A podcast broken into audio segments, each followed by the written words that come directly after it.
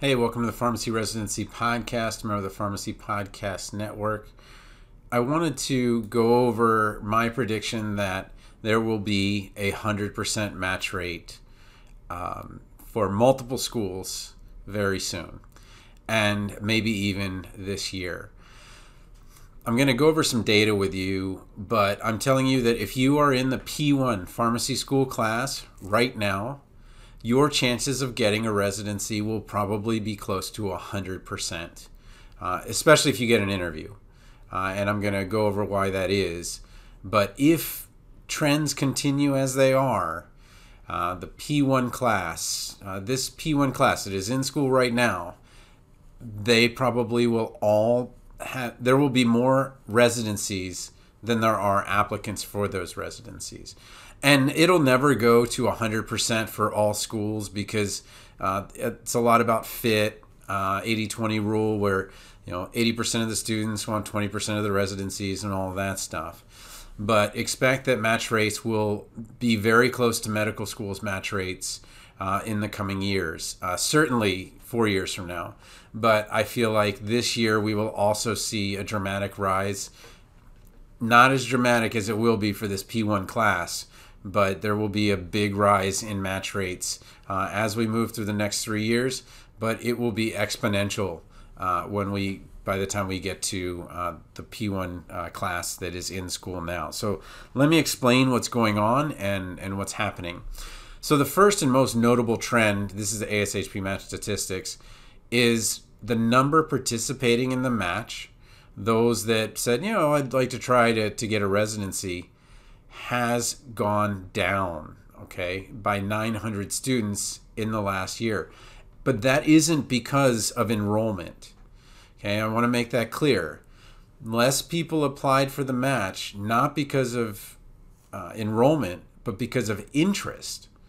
And so that means that re- interest in residencies is declining, and that makes sense as the you know cost of uh, going to pharmacy school has gone up uh, as some of the data show that some of the uh, students are getting older and having kids and, and things like that.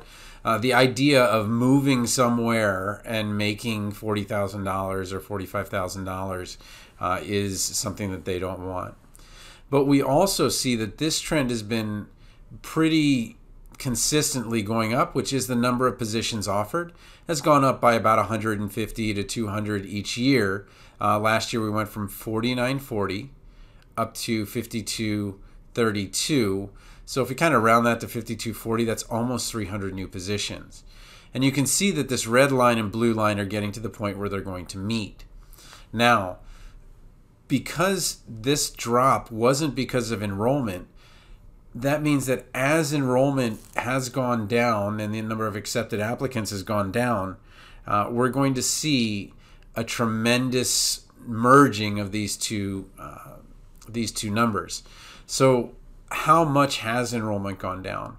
Well, for this graduating class, this is the first time where we're having that really kind of steep enrollment drop where we're losing around, and this is the number of accepted applicants, uh, but we're going to lose about 439 uh, accepted applicants. So you're not going to see a ton of movement in this year uh, because of enrollment. But interest may go down even further. We don't know if that's going to be the case or not.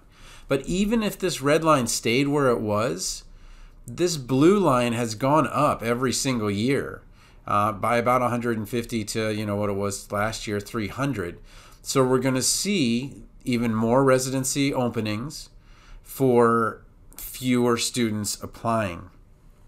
Now i'm just going to average this over the next three years. Over the next three years the number of accepted applicants from the, the next three years of graduating classes including 2023 so 2023 2024 2025 you lose about 500 applicants each year uh, to pharmacy school. And so that makes it a little bit incrementally easier. But then the P1 class that is in right now, the number of students that were accepted and the drop in the number of students is as much as the three years prior. So we have a drop of about 1,800 students, 1,820 students that were accepted in this P1 year. So this is the smallest, you know, pharmacy school class in a really, really, really long time. Um, you're only going to see about, if the data is what it usually is, so attrition is around 12.3%. So if we see 87.7% of the, the 9,700 that were admitted, um, we're only going to see 8,500 graduates from pharmacy school uh, in the class of 2026, I want to say. Yep, class of 2026. That is super tiny um, uh, relative to, to what we've seen. And, and so, you know, the most recent um, data that we have is that 14,320 graduated in 2019 2020. And so now we're getting almost close to half of that at 8,500. Uh, if, if that you know attrition rate kind of stays where it is. Okay. So what does this mean for you for this year for, for applying to the match? I think that we're going to see another increase in the number of residency positions offered. I think we're going to see another, another decrease, although it may be incremental, in the number of applicants to the match. And so let's take a look at what the percentages were. So this is the big sheet that, that most want to use, which is the applicants. Uh, applicants who registered for the match 6486. And only about a thousand of those, uh, you know, withdrew or did not return a ranking, so probably didn't get an interview. Um, and then it's a much, much lower percentage for PGY2. Almost every PGY2 applicant gets an interview. Uh, they at least take a look at them, and, and there are many fewer of them when we look at the match rate, though, it blew up to 77% from about 67% in the year prior. But what you're going to see is there are just going to be many fewer people registering for the match in the first place. Okay, this number 6486 is about half of the number that um, are in you know pharmacy school at the time. And so when we see that we're going to lose another 500 students that means that this number will go down by about 250. So not not a huge number, right? But if you see that number go down 250, 250, 250, and then 900, okay, let's take a look at what that would mean. That would mean that we have 4836 um, who will be uh, registering for the match. Okay, that's crazy right? Because if you take 4836 and subtract 1059, you get a number that is smaller, 3,777, than the applicants that matched. So what I'm telling you is that when we, you know, kind of go over these next couple years, uh, and especially the P1s that are here right now, that the match rate should be really close to 100% uh, or you know certainly in the 90s.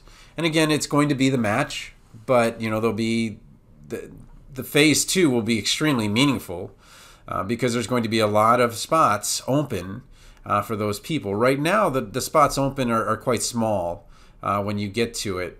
Um, really, only about 400 positions are available out of those kind of 4,000.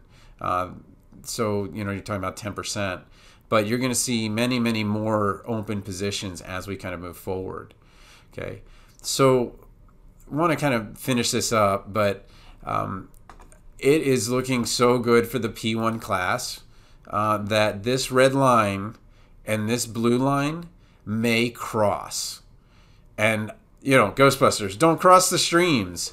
But the number of positions, residency positions offered, is going to exceed the number of people that are participating in the match, uh, I'm going to say at least maybe in three years, but certainly in four years, my expectation is that will happen. As always, if you want my one on one help, go to residency.teachable.com. You can see the LOI, CV, or interview courses where I can help you.